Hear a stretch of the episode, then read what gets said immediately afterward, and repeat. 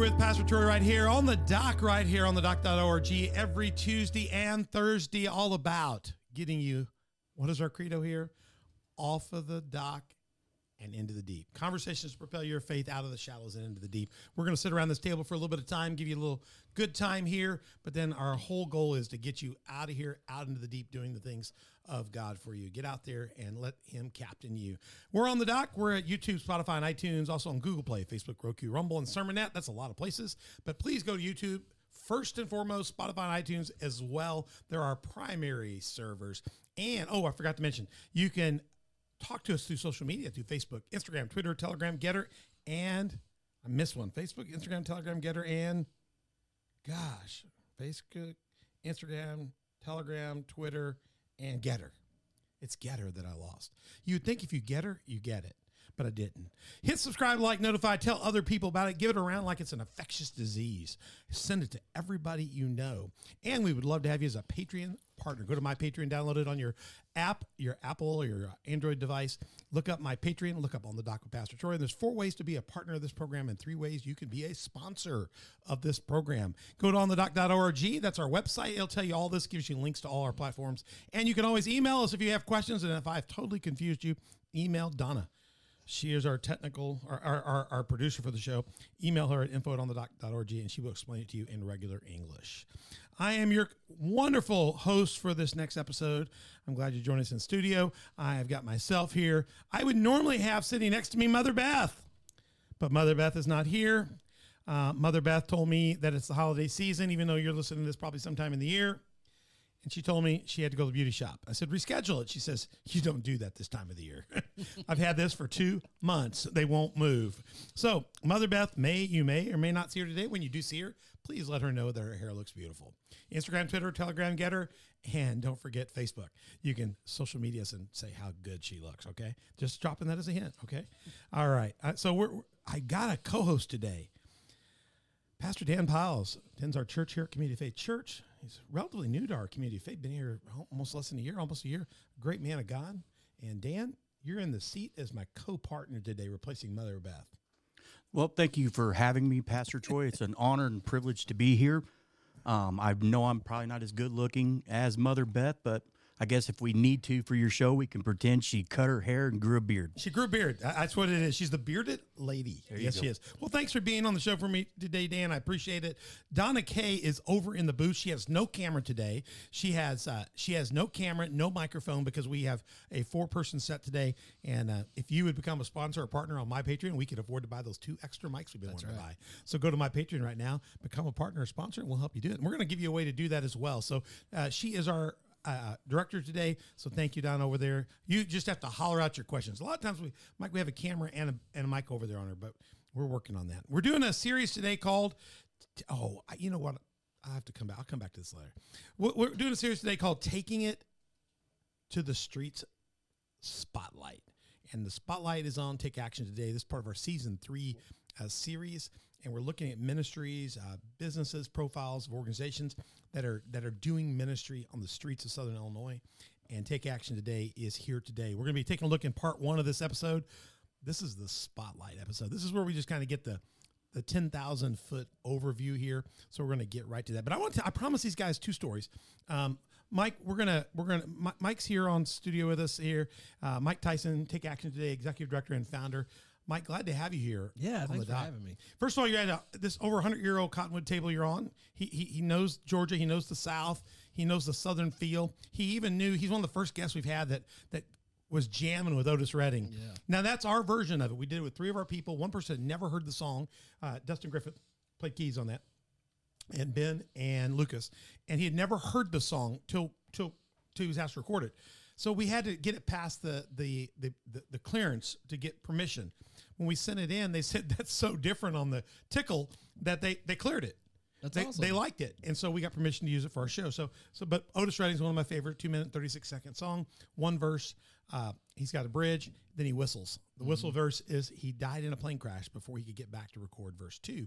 When he was laying down verse one, he didn't have verse two written, so he whistled. And when he got done, the guy said, when he cut the tape, he said, "Why'd you whistle?" He says, "We haven't figured out verse two yet. We got a gig, and they flew out to a gig, and they died in a plane crash coming back." Oh wow, I did not know that. Never finished the song. So it's the joy and the, the hope of my heart. When I get to heaven, I want to hear Otis go with, I want to find out what verse two is. Yeah. And somebody says, well, what if Otis isn't in heaven? God says he gives you the desires of his heart. So surely somebody can sing it. So we'll get somebody up there to sing it. So we got Mike here in studio. Um, so that's the history about the table and stuff. And uh, we've got something real new today. I'm to profile, just take a minute of it. Then we'll dig into this episode because I don't want to bother the episode. We've never done commercial stuff here at on the dock. But on the dock just recently, we picked up our very first affiliate. We first our first sponsorship. I mean, just they came to us and said, "Would you like to represent us on your show?" So I'm gonna I'm gonna show you what this organization is. It's just fantastic. It is a group called SLNT.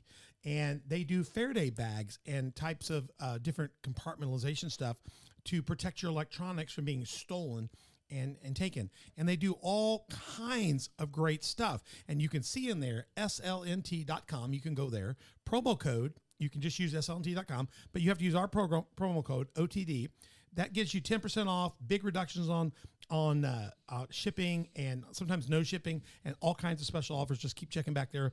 You can also go to www.slnt.com backslash discount backslash otd puts you right on our own page. And uh, both of those will get it, the job done. And they do they got things like these phone sleeves they got key fob protectors. People are taking your key fobs and they can walk up to you and get your key fob, then they can steal your Ferrari later. Now, I noticed both you guys came up in your Ferrari and your Lamborghinis. You would worry about that if you had that. We got a Dodge Challenger 392 over there. People steal those. Mm-hmm. And so this is one of those things. If you're in Chicago or St. Louis for the weekend, you'd be popping that key fob in that bag because somebody might just doot, doot, doot, and next mm-hmm. thing you know, you your car going off. Uh, dry bags and backpacks. They do backpacks. So if you have your laptop, you're going to an airport. You know, guys are in the airport. They're stealing your stuff. Laptop sleeves. All this stuff. It, once you put, if we put that, I got one coming. They're sending me one, so I can drop my phone in there. I don't need to go to airplane mode or nothing. It will let no signal in, no signal out. They can't track me, nor can they listen to me. Now, why am I talking about for the first time ever this product? Crazy, isn't it? I, I, I feel like I'm. I almost feel like I told I'm like a product prostitute today, but I'm for Jesus. You know, I you know, so so I got to explain. I got to explain.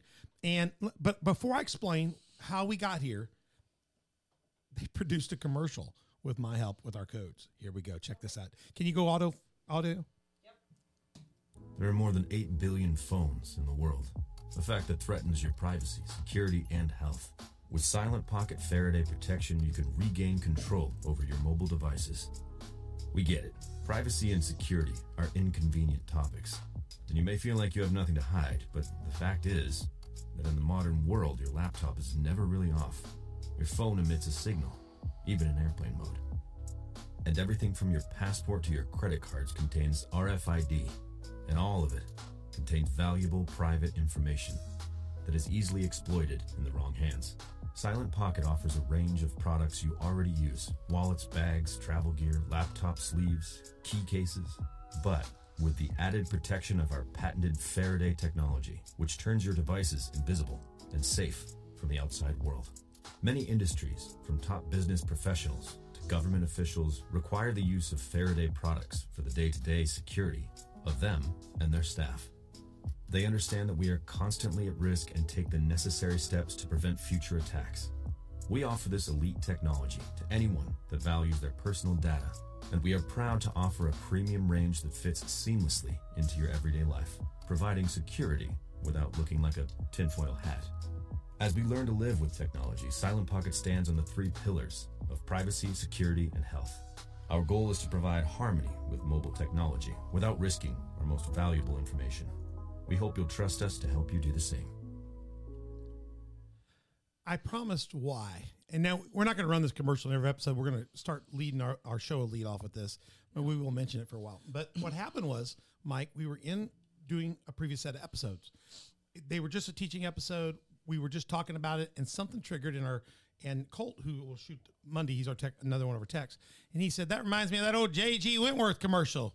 I want my cash and I want my cash now. Remember mm-hmm. that? Oh, yeah. I talked about how Christians have this expectation that, that when they get saved, they're just going to get leadership. They're going to get everything now. So we got in a long discussion about J.G. And for the rest of the show, we probably mentioned it two or three times. You know what I mean?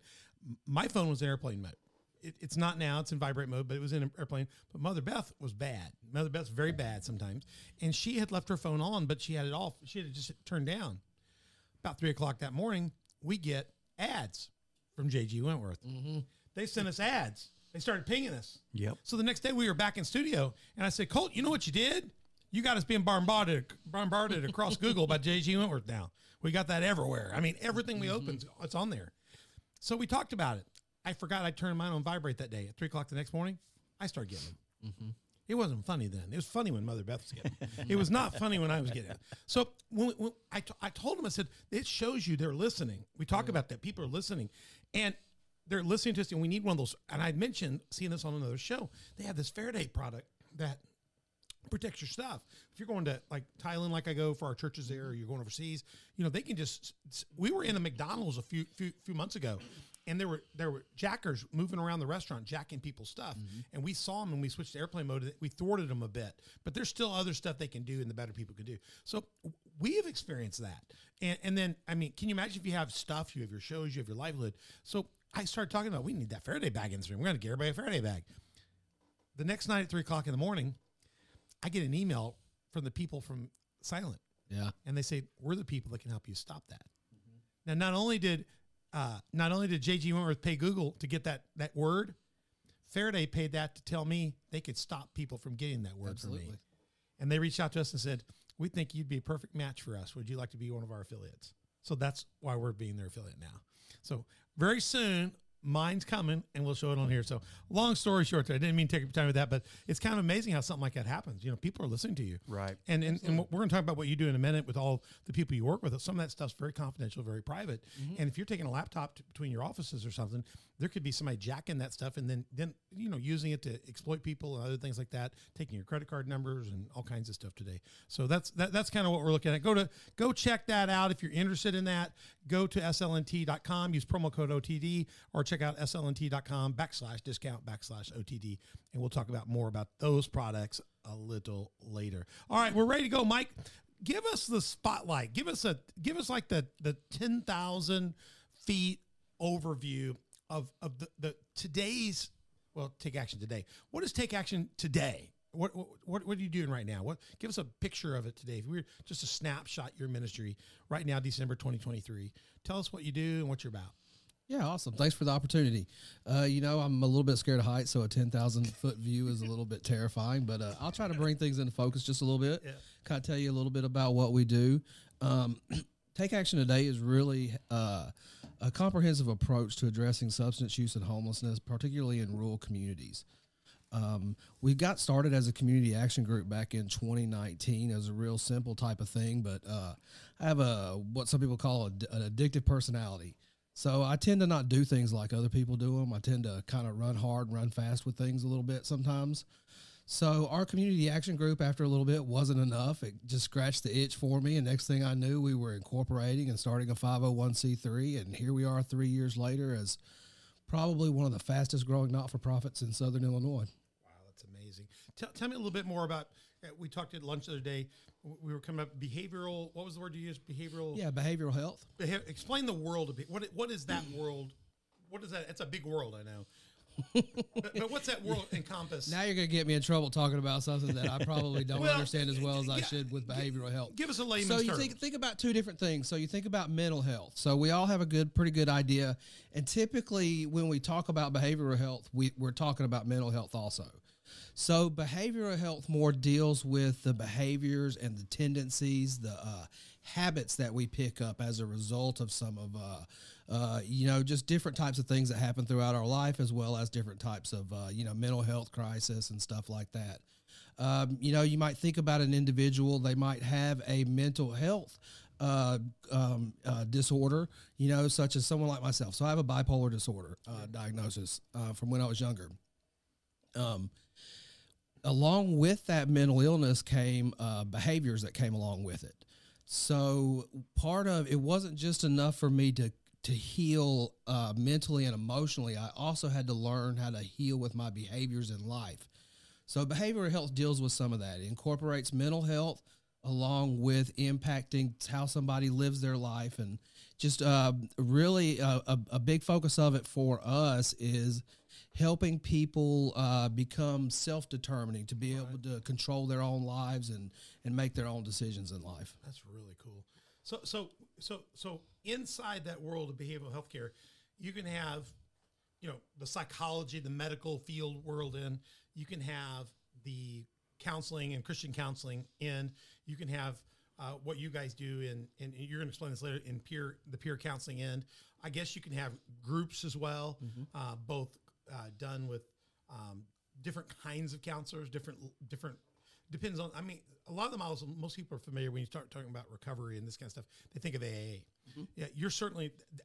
When I first when when when I first met and heard about your stuff, that's kind of what I, my first impression was. It's some sort of AA group. Sure. And then as soon as I got explained to it, I thought, well, that's as far away from that as possible. Mm-hmm. It, it's like the counter. It would be the bipolar of that. It some would, ways, yeah, it, yeah, which is good because group works for some people. I'd say, I'd say, and, and some people need direct accountability, just one to one. They need something.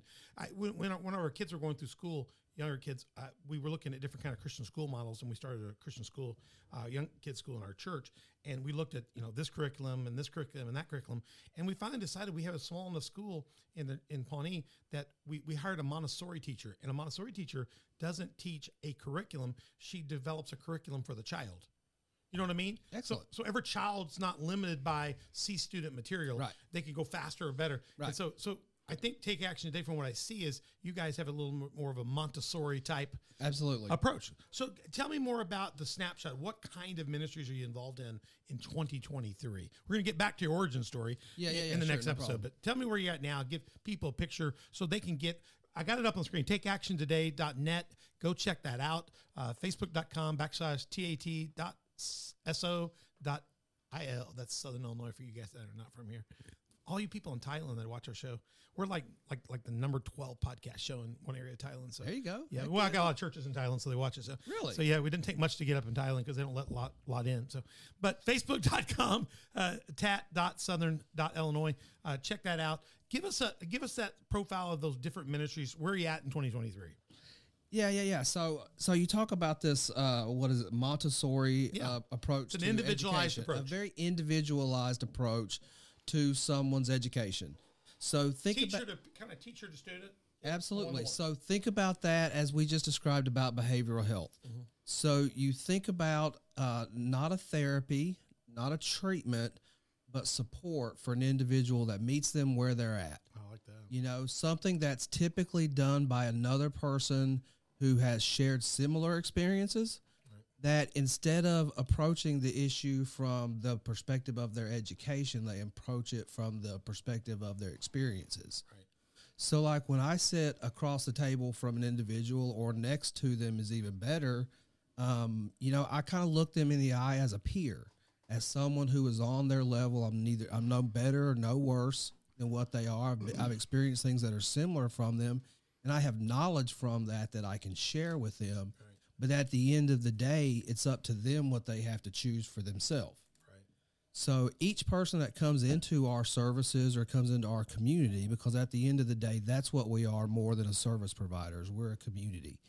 Um, if you've never seen this video, a TED talk by a gentleman named Johann Hari, one of the things he proposes is that the opposite of addiction is connection. Oh wow. So at the core of everything that we try to do is to provide that connection for people. You know, when people fall into substance use, they fall into homelessness, they start experiencing mental health challenges or financial challenges or social challenges. Uh, some of the first things that happen to that individual is they become disconnected from their family, from their friends, from their community. You know, so so at the core, what we do is trying to restore that community connection to people. What was the guy's name that you get that quote from? Johann Hari. The name of the TED Talk is Everything You Think You Know About Addiction is Wrong. think? Yeah, and he does an amazing job describing uh, an experiment that was done because, like you talk about, when we talk about mental health, there's a lot of psychology involved. We talk about behavioral health. There's a lot of psychology involved in that too. So back, I think it was back during the um, during the 50s, they did one of these original experiments to explain human behavior, where they took these rats, uh, put them in a cage, gave them two, you know, water bottles. One was just plain water. One had uh, cocaine or heroin, something like that in it. And the rats kept going back to the cocaine and heroin. So we use this experiment to build our theory of addiction as a disease. You know, there, there this idea that people are just compulsive about going back to it. Well, I believe it was during the 70s, this other gentleman came along and kind of uh, expanded the research. And he did what they call this rat park experiment, where he took the rats, instead of placing them in a sterile environment, a cage that was just plain, boring, and ordinary, and just giving them two options, they created a rat paradise. They called it Rat Park. You know, they had playgrounds and parks, places to socialize, Starbucks, all different types of things that they could really enjoy life. And the rats no longer chose the cocaine water. They no Really? longer chose Wow. the drug water because they had social connection. So They when it was community. just either or, you're stuck to it. well, when they had nothing else, yeah. So do you find? I, I guess well, that's just. I mean, that was fantastic read, uh, guys. Go watch that TED talk, and what we're, we're and then they took that rat thing and moved it up to another gear. So so, do you think a lot of people get on the track to substance abuse because they feel like they're kind of it's an either or type thing? They don't see the complexity of what else is out there. The options are there because you can get your head down in the sand and there's just down, Mm-hmm. and and up was where you were. Yeah. You think people get kind of their own myopicness, and and part of what you have to do is help help them see the possibilities of hope again. I, th- I think some, sometimes I think one of the one of the first mistakes that people make with substance use is that they try to define it down to one thing. It's we have this tendency, especially as Americans, to oversimplify things. Agreed. This reductionist approach to things to make it down to the simplest thing. But when we talk about these things, they can't be reduced like that. You might find individuals that have that. You're also going to find somebody that, who actually has the disease of addiction to where they have this thing inside their brain or inside their body that's fighting against them. Right. You'll find somebody else that just has experienced some trauma, and this is the only coping skill that they have for This kind of gives So- what they're doing gives them control. Yeah. I, like most people that know me, they they watch our church stuff. I'm very OCD. I'm not. I'm not. I didn't count all the boards on that wall while you were talking, but you know, but before the show, I had Dan straighten up our on the dock thing three times because it was just somebody borrowed the studio. They didn't put it back right. Right. And and it, it if I didn't see it before the show, I probably would have gotten away. But once I saw it, I would know. right. Some people are just wired that way. Yes. And so I, when I was in college, I drank very heavily. I wasn't a Christian. Um, I had experience with Christ when I was younger. I didn't drink a lot I- before that, but in college, I went at it. I was good at it. I was beer chuck champion at my university for three years running Greek Olympics. I'm, I'm like John Belushi. There you go. Yeah, and I got A's, so that was cool. So I I never did drugs. We had a lot of guys that would do drugs in those days. One- Some dude rode to Florida with us one time on an overnight trip, and we got to our place, and he said, "I can't get to my friend's house yet, but can I crash on your couch in Fort Walton?" And he said, "I said, sure, dude, but you got to be gone tomorrow. We can't have you for a whole week." And he says, "Thank you so much." He wrote down the back of a pickup truck all night long all night long. It was bad. I, the guy was. I, I can see why he had good drugs. And I remember before he laid down, he said, "I'm gonna lay down," and he reaches in his pocket and he pulls out a wad of pills and he just throws them down with the lint and all, and just says, "I appreciate you bringing me down here and all this. Just take whatever you want." Mm-hmm. And I'm like, "Well, what all is it?" he says, "Everything." Mm-hmm. You know what I mean? You know. he- He left with it in the morning, didn't take anything. I always knew if I started doing drugs, Yeah. I couldn't come back. Sure. So I never did marijuana, never did cocaine. I ne- I'm not saying I didn't take some some headache medicine. I probably shouldn't have, but I never did anything illegal like that because in my mind, I knew that if I went over that cliff, I might not pull myself back. But I have a strong will too, so I I was able I'm able to just quit on a dime. But I also knew there I might lose my ability. Do you? That's why everybody's different. You know what Sure, I mean? sure, sure. So you, you talk about will in there. So uh, what type of, and not to get too much into your business, but what type of home did you grow up in? did you grow up My- my- supported? my- yes, yes, and no. Um, I have my dad's a trauma surgeon, Mm-hmm. retired just recently. Um, so very strong willed because he was able to be a trauma surgeon. Very, very well famous. Uh, Yeah. My mom was a former ballerina, ended up on a about ballet school, lots of businesses. Um, very strong willed people. I have four, four brothers and a sister, six siblings total. Um, I was raised by a black woman. yeah. She was my nanny, uh, Mary. And so when I got married to Beth, uh, I called my mom and said, you know, mom, I said you were really good raising me because you had May raise me, and May raised me well. May is the first person that took me to church like that. My grandparents had some influence on church as well, but. uh I, I said, I said, I hate to tell you, but I've called May. May was older, retired. I said, May's going to be sitting next to you at my wedding because she spent as much time raising me as you did, and she's the one who exposed me to church and to Jesus. So I was, I had support. Yeah. I had the best support my dad could buy. I went to the best schools my dad could afford, all boys schools. So I felt supported, but but I didn't really have a dad. Yeah. Yeah. My dad, Absolutely. my dad still calls. It's he'll leave a message and say, "It's Doc. Yeah. Call me." He- he- It's Doc. Call me. And I say, Mm-hmm. I, "You're not my doctor. You've never been my doctor. You know, you're my dad. I'm not calling you Doc." You know, he does that to all of us, and Yeah. it's just kind of a strange thing. So I had support, but it wasn't really what I needed. So Sure. yeah. Yeah, didn't have connection, right? And, and my grandparents were a little bit like that. They, they made you call them Don and Mamie because they didn't want to be old. Now, now you can call them Grandma, Grandpa. but uh, my, my dad was born while my dad was at war. or my- His dad was at war. right. World War II. He was born. He, he didn't him. They shook hands at three years old. Yeah. So I can see why my dad. I learned later on as a pastor why my dad doesn't do the "Hey, I'm your dad." Sure, sure, yeah. He's much better with my grandkids, like, taking the grandkid love. Yeah. But yeah, I think that. I mean, that makes. So what you're saying is everybody's an individual case. Absolutely. You're a byproduct of lots of different slices, Lots of different slices. and I recognize. And I have a very strong will. Yeah. you know. So so so you take that so and you have uh, probably high functioning OCD like you said. Absolutely, I You know? yeah. So what what what happens differently if you take all that support away from you? If you That take if you take I'd probably take a nap first. yeah, Yeah. and, and then you still have that OCD. Mm-hmm. You know, you still have the dad that's not there very Right. often. You might have a little bit of a different result in life. I spend more time taking care of my dad than he does to me. Yeah.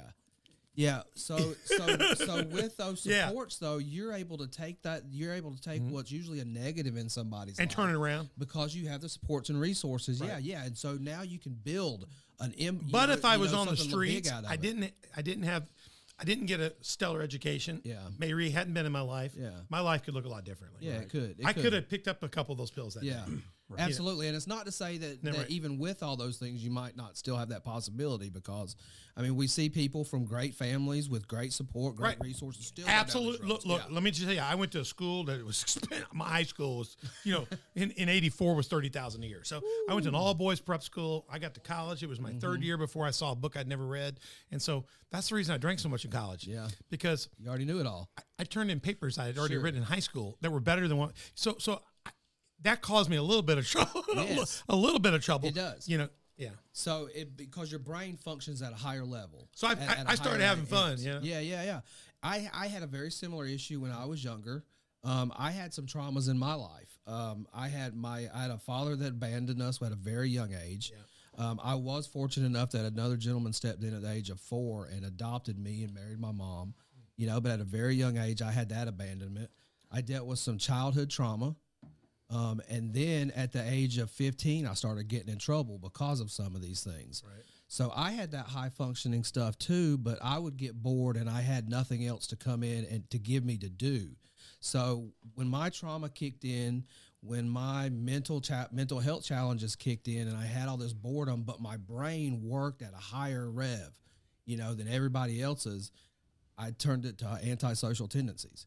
It turned into let's burn the system down. Right. Let's steal cars. Let's steal everything we can. Let's It can be. lie to It can be a counter influence. Yeah. It could be to you begin to medicate yourself through what So yeah, so activity drugs acti- come along. Well, I mean, you can you can medicate yourself through the activity itself. Yes. it, it's a stimulus because it creates a. yeah, There's a whole.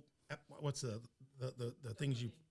Yeah, dopamines. Mm-hmm. The- e- even even when you're not doing drugs, doing certain actions and activities and violence and certain things stimulate Stimulate stimulate the stuff. And yeah, yeah. right. Shopping. Athletes, w- w- Gambling. When, you lift weights, you come out with a pump afterwards, right? You feel high. Well, other activities do that as well. Yep, you can get a runner's high. That's right. Go, you know, I'm not going it's to get a real. runner's high. That's one drug I don't and, think I and some of that's built in our system for a good reason. God, God knew what He's doing. It's- it- but it- if yeah. that becomes your focus and you become out of balance, Yeah. then you become to run down unhealthy So that's what happens to some individuals is that dopamine, that reward system gets hijacked now. By and that's what happened to the rats, right? So the Yeah, rats, yeah, yeah. the They're- dopamine. Yep. They're, Okay. They just want to feel good because their life is so. And they only had They're two a bo- choices. they're It- stuck in a box. And, yeah. and, and I, just for the record, I don't drink water. That's I drink water and coffee tea. I drink water. I go to Africa. I drink water for three weeks when I'm in Africa. It's all I drink. So the rest of the year, I hate water. yeah.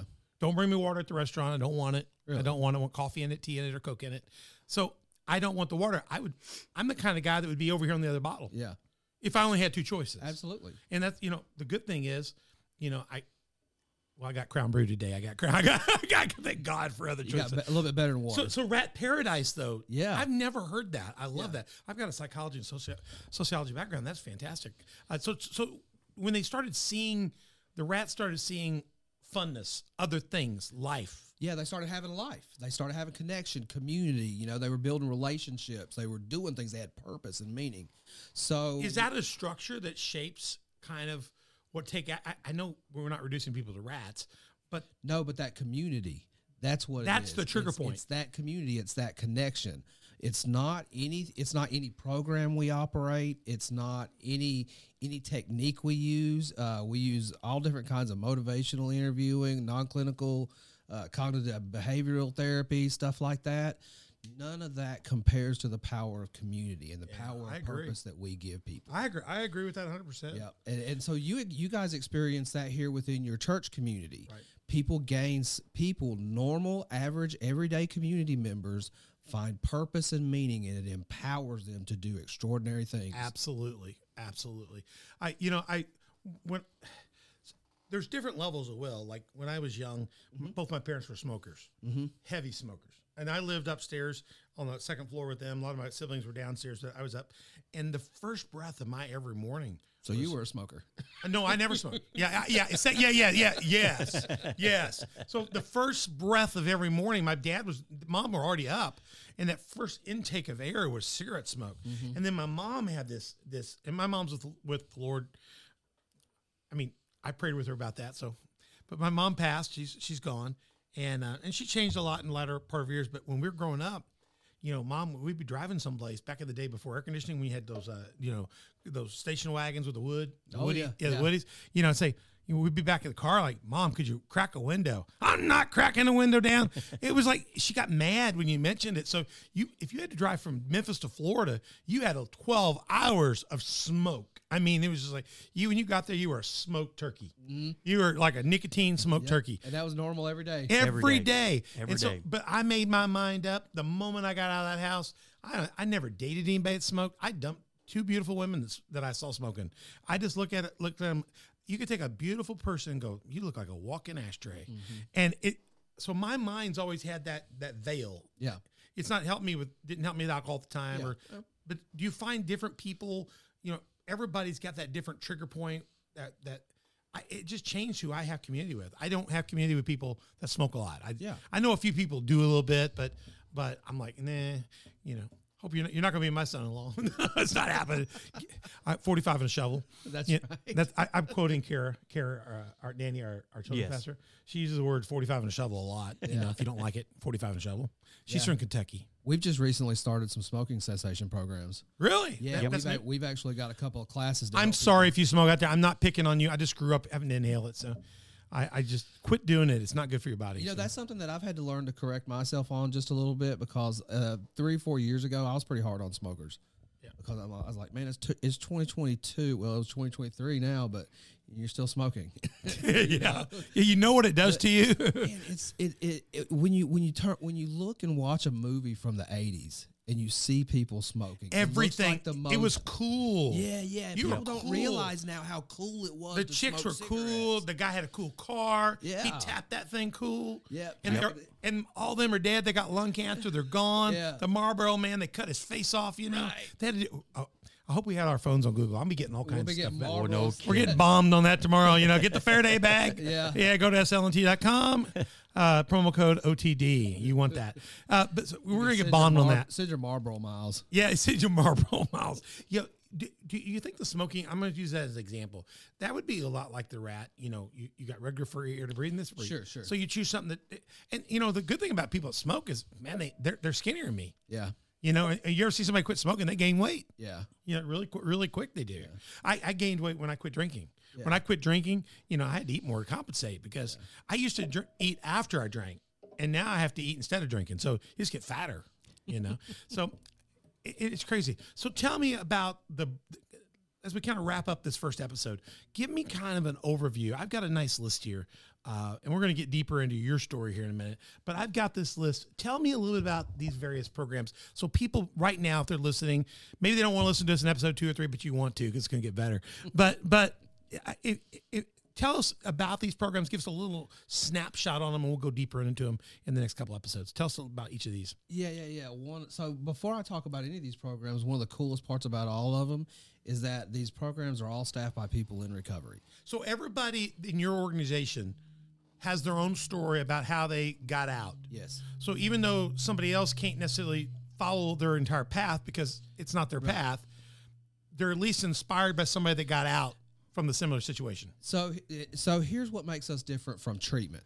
Mm-hmm. Because treatment is very different from recovery. Treatment focuses on what was wrong with you, the disease and the disorder. Okay. So treatment would want us to talk about what what we did wrong, what was wrong with us before recovery. We're a recovery community organization. It comes from a negative we approach. talk about exactly. We talk about strength based approaches. We talk about recovery. So it's not your experience in that bad behavior that we're interested in. It's your experience in your recovery. That's what's valuable.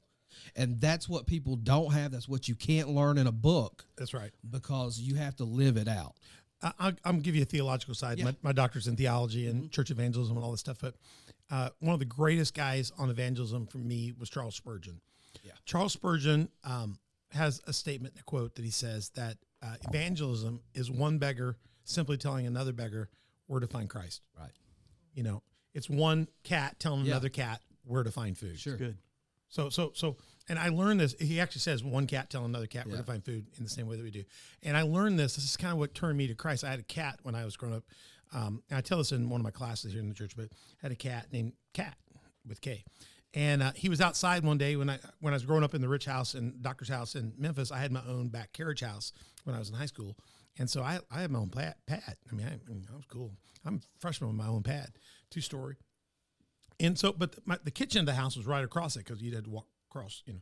And so every night at 10 o'clock, Sports Center would come on. Sports Center was at 10 o'clock. Da, da, da, that, that, that's it. Back in the day, we're all about the same age here. So, so I, right before they'd have that take, like Sports Center's coming up in five minutes, you know, boom, I'd run over to get my, my bowl of cereal.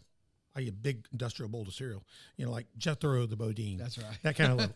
you know, I go get my cereal, come back to, to watch it during Sports Center because I want to see web gems. I was a baseball player in yeah, college yeah, those days, web gems, all that stuff. And uh, I'd get back, and there was when I one day there's a cat there, and he'd been there for I think I'd seen a couple times. So I grabbed some tuna fish. My mom had a bunch of tuna fish, so I popped that can, I dropped it down, and the next night, I had to go back over and get my next bowl. So I went and got my bowl the next night, and that cat had two cats. And I came out, brought a couple cat uh, cans of tuna fish, dropped it down. Third night, same thing. There were three cats, and um, I looked around my mom's thing, and there was only one can of tuna fish left. So I made a strategic decision. I came back and I picked up the first cat, took him inside with me. He became a cat. Left the other two outside and abandoned them. I didn't do a good job of peer counseling there, but my cat was the perfect evangelist because he wasn't selfish. He would go out every night and tell another friend where he was getting something to eat, and every night he brought somebody back to the point he had three. And uh, I learned when I heard, when when Spurgeon explained it's one beggar telling another beggar where to find. Yeah. I thought my cat was a perfect evangelist. Yeah. And uh, it sounds like what you're talking about here is you're turning people that are coming out of recovery into kind of evangelists for the work you're doing. Yeah. Yeah, and they're and they're they're not evangelists from a from a an elite standpoint of coming through Ivy League or some medical doctor. Yeah, there's somebody that's been through the journey. Sure, maybe not the same process. Yeah, but they're they're, they're proof you can get out. Absolutely, we call it mutuality, where yeah. you're looking at an individual in an eye rather than looking down on them more often than not, anytime we get into any type of counseling or social work or even healthcare provider situation, there's usually a power dynamic where one person is giving advice or, or counsel to somebody at a lower power dynamic than what they are. Um, in peer support, we're mutual is that mutuality degree. Uh, so we're looking each other in the eye. We're not one's not better than the other one. Um, it's a time tested tradition. You know, we talk about you mentioned AA earlier. Right. You know, that was the uh, the litmus test for recovery for a long time, for a great many decades. You know, it was the flagship of recovery. Um, in their traditions, I think from the 50s, they've talked about how the power of one alcoholic helping another is without parallel. You know, so there's nothing new. This isn't some new, you know, revelation that's occurred. We've just uh, structured in a more organized and a professional life uh, to where individuals, like you talk about, people who are in recovery, typically we start with individuals that are newer. So, say a year or two into recovery, uh, they're still building a whole life. You know, so many people focus on the substance use side of this, but there's so many other things that people need to address. don't the don't they use. as they get deeper into the process of, of their addiction Mm-hmm. there's more destruction that occurs so it takes time to get just out of that hole i'd assume Well, you, you when you talk about that whole deconstruction of a support system that happens, that disconnection, Mm-hmm. and then you talk about even farther that people come from situations where they don't even have the beginning base of that. So right. if, if wow you're they work- never had it at all yeah, right. so so if you're working really with an good. individual that's never had a house where they wash the clothes regularly, where they cook regular meals, things like that. they didn't have a maid yeah, yeah, Yeah. They, they didn't have that type of stuff. So they have to learn that I, stuff too. I They turn out learn to totally get- different if that doesn't happen Yeah, you know you know, Maybe. know, you know what i'm Maybe. saying well Yeah. i mean but i mean everybody has th- those different dynamics Sure. Yeah. you know Yeah. Yeah, so so it's so it all it all takes pe- it takes people. We're not all starting at the same starting place. Sometimes it takes people a little bit farther. I talk about my recovery. I've been in recovery for just over 23 years. It wasn't until the last five years that I actually started operating from a system from a place of mental. Uh, uh, um, and what's a good word for when you're in like a positive mind state?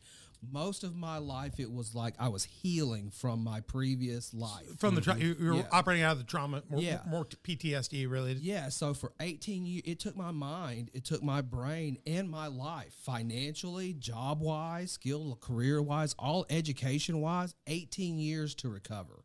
So and the- get back to a positive mental and attitude get back, and to- yeah. Well, just to that base Place point. of hope, but yeah. over the last five years, I've been able to start building on things. So it's getting people back to that let that zero point, and then letting them start build something positive.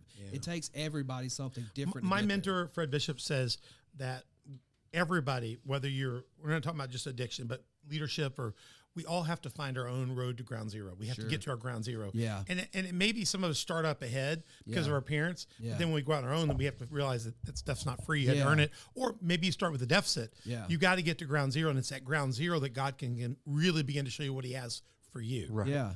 not what others have for you. Yeah. You Right. see a lot of PKs. I'm a pre- preacher by, by trade.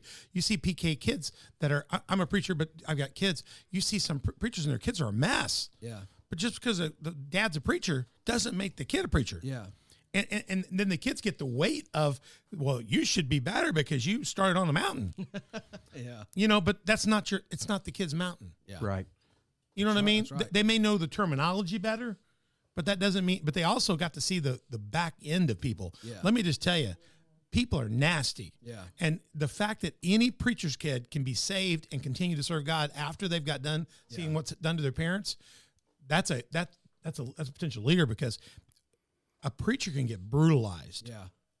the best of them can. So, absolutely. so th- those kids are like, it's like you ever been in baseball when you go in, like you had to pitch hit for somebody, and you, they got an 0 and 2 count, and they tell you you got hurt. You you got to go up to bat, and you got two strikes already against you. Our preacher's kid starts with two strikes Yeah. because everybody expects all this stuff All of them. those expectations on you. Yeah, and, and then you got to deal with their own life. The fact is, their dad wasn't there; they couldn't be there because they were at your thing. You know, so it's you know, I I feel that too. So Yeah, absolutely. We had we had we had some good discussions in the last few weeks about how expectations influence how we react to situations. absolutely, My expectations of myself, my expectations of you, my expectations of this podcast. They don't have to be well-founded expectations, but they're my expectations and when things don't meet up to that, I have to cope with that. Yeah, and I struggle with that too because with my OCD, I if it doesn't turn out, I'll go. It was, it was terrible. I had somebody. we were at our Christmas dinner. I'm dating this episode again. Uh, We were at a Christmas dinner this last week, uh, and on Sunday night, and and and Jerry, one of my my co-elders in the church, uh, he reached over and he says, "You've been really hard on yourself about how bad you're doing as a leader the other day." He reached over and he says, "You're really doing a good job." I said, "I just feel like an absolute failure most days Yeah. because I see the con- conditioned state of the church, Yeah. and I never see myself as just the pastor of this church. I see myself as a pastor of the church, Right. and whether I'm tending my sheep or the sheep down the road. Sure. I, so I'm a I'm a little like." Gosh, I feel like I'm underperforming, you know, and I don't feel like I need to work to get saved. I'm saved, but I just feel like I don't want to stand in front of him with any breath left. Yeah. I want to be able to say I laid my entire life. I used all the talents. I didn't hide any of them. and so sometimes that does take me to the edge of exhaustion and, and, and it can push you to the point of despair. it can. It can easily. So that's when I have to go like, like, well, Dan's covering for me in a few weeks so I can go to Seattle for 10 days and go watch Wells and go see the Steelers hopefully beat the Seattle Seahawks. I'm getting a little nervous because Seattle's been playing pretty good. Yeah, They have. They've been playing good. So so so that's when I step away and go, I need to get away. So you can put a lot of pressure on yourself. Yeah, You abso- real- absolutely. Tell me, t- uh, we're going to get out of this episode in a second, but but you have these these centers. If somebody, I- we- we'll get into these programs in the next one, but if somebody out there uh, wants to get a hold of you, t- tell me the kind of people that need to walk into one of your resource centers, or or, or give your or, give your website a call, or, or your email, or yeah, the Yeah. E- the email. What what is your email again? It's I got it right here. So- take action today. It's recovery at takeactiontoday.net, or you can go right, to real yeah. easy to remember. Yeah, that's easy. Go ahead. T- tell us the kind of people that you think would benefit by connecting with one of your centers. So there's three types of people that benefit from connecting with our centers and from with our community. First, our participants, the people who who need the services. These people that need help getting back to that base level. Okay. You know, those are those are very important people in our community, but they're not the only people in our community.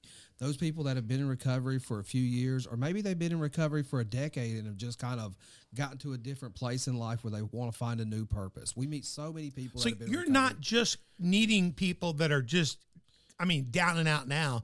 You're talking about people maybe they're charting a new course too. Yes, So- because they need purpose and they need Right. meaning and they Right. need to And the continue to community. grow. The community. So, so what makes um, personally, my, personally, what makes my approach, what makes our approach at Take Action today, I feel like so unique is that our focus isn't just on the people that we uh, we serve as our participants, but our staff are our participants. I like that. They've So we yeah, are all right. people. We are all people in recovery. They deserve every bit of support and every bit of mentoring and resources that our participants do. and they're developing too as Yes. leaders and as community leaders. And, Yes. You know, Dan's on here. Dan's Dan's my co-host today, and he's gonna. You, you'll find out he's got more involvement with this, but later on. But he's a co-host and he goes here. But but what I've really learned is, uh, you can start this process from the bottom of the barrel, and you can become. I mean, in, in, in due season, Yes. you can be leading other people Yes. Yep. out of the barrel. In in our organization, you can start this process as a participant at ground zero, a person with years of addictive experience and no recovery experience, and you can one day run this organization. Wow. Can, can, can some of the people, when, when I'm just going to ask this before we wrap up, when some of the people come to you and, and maybe they're deep in it at this mm-hmm. point, they need to detox, they're really in bad shape. Some of those folks you're going to have to help get into a recovery program or someplace briefly yeah. before they can even get to the point where they can go further. Maybe the first step is, hey, we got to get you in a treatment program. We got to find someplace to help you out. Or so, so you are you going to refer them out? Are you going to help them find a program Yes, absolutely. See, our our, our services are just a piece of the, of the puzzle. of the puzzle? You know, so a big part of what we do is linking people to those other pieces. Uh, one of the first things we found out when we started in West Frankfort back in 2019 and 2020 was the fact that there were people living in our little little rural community that didn't know how to access the resources two blocks down the road from them. Right. And there was a huge gap, and those people in that resource agency didn't know how to reach out to those people in the community struggling. So that's where we exist is that bridge in between those providers and the people who need those services, as much as our own services. Yeah, I don't think people we're, they're going to find out as we go Right. how how much network you have is amazing. Can I ask a question? Go ahead. No, you're the ghost. Come on. Well, so Mike, I got a question for you. Um, so when you talk about peer recovery, that's kind of a new topic. It's been around for a while, but it's kind of a new topic. So if you don't mind, would you share uh, with our audience, like number one, and we'll probably cover this in later episodes. but Absolutely. Where are your locations at? Yeah. Um, what is peer recovery, and then what's that process look like for somebody? Yeah, yeah. So, so Good that's- way to end it. yeah. So, so uh, first off, our resource centers. So we have seven locations. We have one in Mount Vernon, one in Du Quoin, Illinois, one in Johnson City, one in Marion, Carbondale, West Frankfort, and Benton. And I hope soon in Herrin. Yes. So, so we are we're cover- believing God for that. The Herrin House Hope's hoping to partner with these guys down the road. That's I- right. I'm on the board there, and and gosh, you guys are all across Southern. Illinois. Yeah, yeah, yeah. We try to be. We cover directly. We cover five counties uh, with our direct services, but we're even bigger than that because We have a larger collaborative body that we lead called the Southern Illinois Recovery Network. Got that? And we coordinate. That's the, that's on that list Yeah. I, I showed there, right there. S I R N. Yeah. So one of the things, so we talk about having that community, right? So you can't be a community by yourself. Take Action Today needs a community of people who are like-minded individuals that share our work. So we are heavily invested in helping other organizations get into this work too. Right. So we have that Southern Illinois Recovery Network that helps us provide and coordinate activities in the southern part. Uh, we also have a lot of state functions that we serve in leadership in many different roles across the state. So So you're networking with other organizations, with government agencies, county agencies. You've got multiple offices. You can find all their locations that take action today. I, I found all the different offices are there. So you basically can go to find that office, go in there. Yep. Is that is do most people come into a resource center? Is that where they meet you? So sometimes, sometimes they do. Our our services and our staff are designed to go work within the community. So we will literally go meet people where they're at. So you might go to an event or find or do an outreach. We might go to a person's house. We might go to a tent out in the middle of the woods somewhere Yeah. To talk to somebody to try to get them the resources and integrate it into services that they need to get them connected with community. And then you- you're going to go there if somebody's needing more clinical medical help. Yep. You're going to refer them to some people you know. If they're needing help legally, maybe they've gotten in trouble with the law. Yep. You're going to. We'll talk more about this in the Yep. upcoming episode. Abs- but you've got a partnership with the courts in your area. Yep. Um, you're working with recovery places. You you can even get somebody a shower and clean them up. Absolutely. Is that true? Absolutely. Almost all of our resource centers feature showers. Uh, they also feature laundry services and uh, food services. Well, we're going to get into all of that. I mean, it's just great. Did he answer all your question? He did. No, wait, well, he didn't really tell me, and I don't. know, We No, might catch it on the next one. Like, I want to know what a peer recovery specialist is because that's kind of Yeah. something new in this area Yeah, that yeah, you've yeah. not really heard much about. And for that family member that might have some questions that's listening to this, Sure. Mike, what's that process look like for an individual? Yeah, give us a summary of that. Sure. Uh, uh, so, a peer recovery specialist, uh, uh, thin and skinny, is a person with lived experience who's been professionally trained to deliver recovery support services. And what that looks like typically in our organization is what we call recovery coaching, where uh, one of our staff, one of our peer recovery specialists, might meet with an individual on a regular basis, basis, be it once or twice a week, once or twice every other week. Just depends on what that person's looking for. Uh, kind of deliver a little bit of uh, encouragement and motivation to them, but also provide a little bit of assessment and a little bit of screening. What do they need? Does an individual need a driver's license? Do they need to get their link card? Do they need to get to a medically assisted treatment provider? Do they need to go to a shelter? Our staff can do that. a lot of them. assessments taking place in that. Absolutely. So in this whole time, they're building a relationship with them. So it might take multiple times for an individual to come back before you really find out what it is that they're they're looking. For. But I, th- for. I think the ultimate power of what your program is, as you tell them those things, yes, a lot of people from a medical go would go, we're going to be referring you to see the cardiologist. You're going to be also going to see the nerve pain specialist, and you're going to. I don't know what they do, and, and but but what what you're doing is you, you got somebody telling them saying, hey, I. I I've done all these things. Yes. I'm not Yeah. sending you to see anybody that I wouldn't, Yes. I haven't seen. So, Yes. so you, it's almost like uh, it's different. It's not the look down on you approach. I, I remember one time we took my my I have a Down syndrome sister uh, sister in law. She's with the Lord now. She lived to about sixty.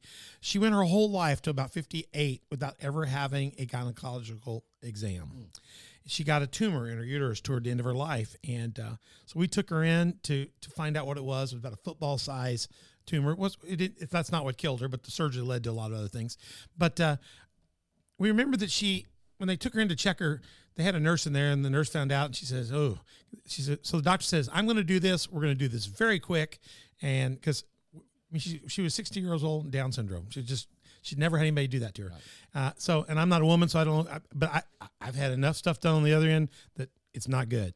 Um, so we knew already that she had a little problem with the the back end with a little bit of sores a little hemorrhoids. So I remember telling the doctor, I said, when you check her, would you take a look at the hemorrhoids? And I remember the doctor telling me this. He looked at me and my wife and he says, You don't understand. I do this, not that. do you understand? I do yeah. this, not that. yeah, very uh, specific. Now, remember, I grew up as a doctor's son Yeah. in a doctor's home and I was a pre med student. yeah, And I looked at him and said, Last time I checked, it said MD before OBGYN. So I assume you did a rotation. You can tell what a hemorrhoid is. Even I know it's hemorrhoid. So when he got done, he, he said, Yep, those are hemorrhoids. I guess we can go ahead and write a cream for that. You know, he said, Don't tell anybody I did that. You know, but it was like a lot of medical people Yeah. kind of like stay in their lane, Yes. or they'll look down at you, and like uh, it was almost like I was insulting him to ask him to Sure. look down. Yeah. Absolutely. Because, but in peer, everybody you're dealing with has looked through it already. Yes, absolutely. That changes the whole concept of shame. Absolutely, hundred percent. I, I think so. We're- we're- reduces stigma. re- re- reduces stigma. I learned some incredible words: recovery coaching. Um, we'll talk about that more. Uh, mutuality, community, uh, reductionism. I, I just think there's some great words I learned today, and that whole thing about rat paradise. I mean. I mean, that is worth the price of being on this show. We're going to come back in the next episode, and you're going to hear the backstory of Mike Tyson. That's right. Yeah, it's like the boxer, Mike Tyson. I thought I was going to get to meet Mike Tyson, the boxer, today. That's why I agreed. To you be your came to the co-host. show. I tricked you. Yeah, That's why I agreed to be your Dan, co-host. Dan that you've look been a of great disappointment. Dan. You did good. Backstory part two. We're, yes, Donna. Thank you. Sorry you've been silent. Yeah, we're on the doc.org. We're doing episodes dropping every Tuesday and Thursday. Go to info at on the doc.org to find out more information on our show. If you want links and stuff, Donna always puts the links in the show, so she will have links in there in the show description about how to get to take action today. She's real good about doing that and posting those as well. Check those out. She'll also put our SLNT link in the description. Well that'll be new for her. She's never done that before. So this will be the first show. We will back up and do it for the whole season, hopefully. And go check that out at onthedoc.org, Info on at on doc.org is our email. Go to YouTube, Spotify, iTunes. Watch us on those three primarily. Hit subscribe, like, and notify. And if you've loved the discussion today, Facebook, Instagram, Twitter, Telegram, and GETTR, we'd love to hear your feedback and your conversation on the things that we've been talking about. So again, hit subscribe, like, notify. My Patreon, become a partner or sponsor. If you'll partner or sponsor, four levels of partnership. Uh, those five bucks a month, you can partner with us. Sponsorships are like organizations that can sponsor us, and then we feature them regularly. We go like Crown Brew sponsoring us today, you know, that like that or whatever. But four levels of partnership, three levels of sponsorship. And when we do sponsorship, we actually do shows with you, and you, you, you're getting a free show. But I am borrowing one of your staff people today, so we're coming out. Go to my Patreon, check that out, and support us. And maybe we can afford to get that extra mic to get Donna back on the air. Get Donna back on the air with mic and camera real soon. And don't forget to go to snlt.com, promo code OTD. Check that out. That's our first time to talk about our new partnership with them. Check all that out. And if you don't have a church home, we would love to have you. We want you going to church someplace, but if you don't have a church home, uh, we are based out of Community Faith Church. Go to coftv.com. Check it out. Wednesdays, 6.30, Sundays, 10 a.m. Come out, and maybe Dan will be preaching. It'll be good. You never know. You never know. You never know. Come out and check us out, but make sure you get in a church someplace. We're available there online. We want to have you. Mike, thanks for being here for part one of this. We're going to be back in part two. We're going to have a spotlight on you real soon. I'm Pastor Troy, and I'm with the team here at On the Dock. We'll see you back real soon. It's been a great episode. Watch this and others. Go back and check out our past, get in the future, and we'll see you soon.